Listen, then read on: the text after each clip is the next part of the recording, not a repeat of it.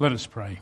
Gracious Heavenly Father, we thank you for your words to us, for your story to us, for your love for us, that you have given us through the readings we have heard today.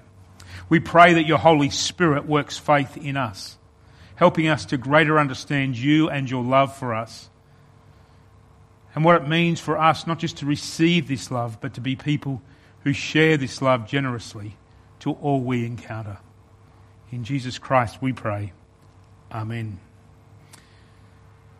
When you think of love, there's many different versions of love, isn't there? There's some of those versions of love you see on the reality TV shows. You know, the type of love where people goes, I fall in love with this person so long as they're going to make my life happy.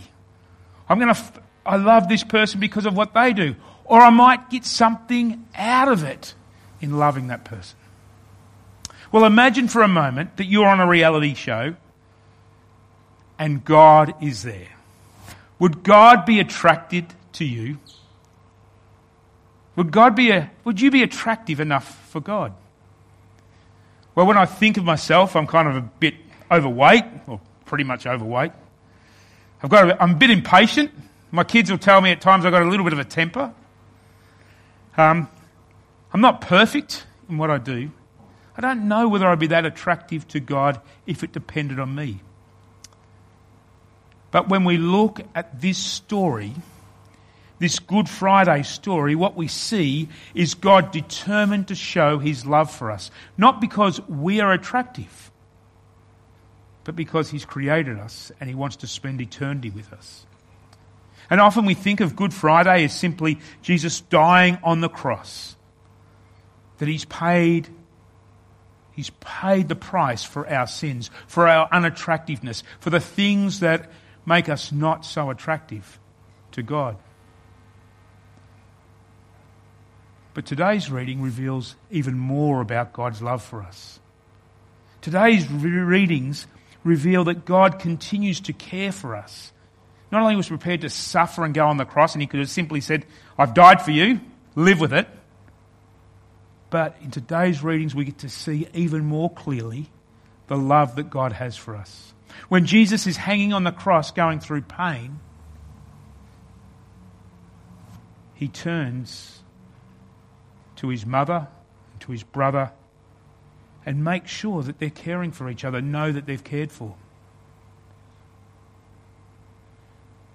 When Jesus is hanging on the cross, he commits his spirit to God, trusting in his Father's plan. His actions and his words remind us of the deep love that God has for each one of us. A love that is not because we are perfect, but a love that we need so we can spend eternity with Jesus. Now, the good news of Good Friday is it doesn't end with Jesus' death. On Easter Sunday, and it's important to hear both parts of the Easter story the Good Friday and the Easter Sunday. We get to hear how much Christ has suffered for us to show he loves for us. But on Easter Sunday, we get to see and celebrate that he is God, that he is able to defeat sin, death, and the power of Satan. And unlike us, won't be restrained to death. And in fact, he will give us life. We have life because God loves us. We have life because God is determined to show us that love. As John 3 16 to 17 reminds us, Jesus came into the world not to condemn us, but to love us and to save us. This Easter, as you celebrate Easter, as you think about the stories of Easter, reflect again on the words that you heard today. Think about the amount of love that God has for you. And not just for you, for everyone you encounter. Let us pray. Heavenly Father, we thank you for that love that you have for us. We thank you that you are a God who, who perseveres with us, who is prepared to love even the most unattractive ones in this world. That because of you, we can have forgiveness and we can have life with you in eternity.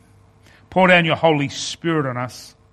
Open up our minds and hearts to see your form of love, your brand of love, a love that you gave through pain and suffering.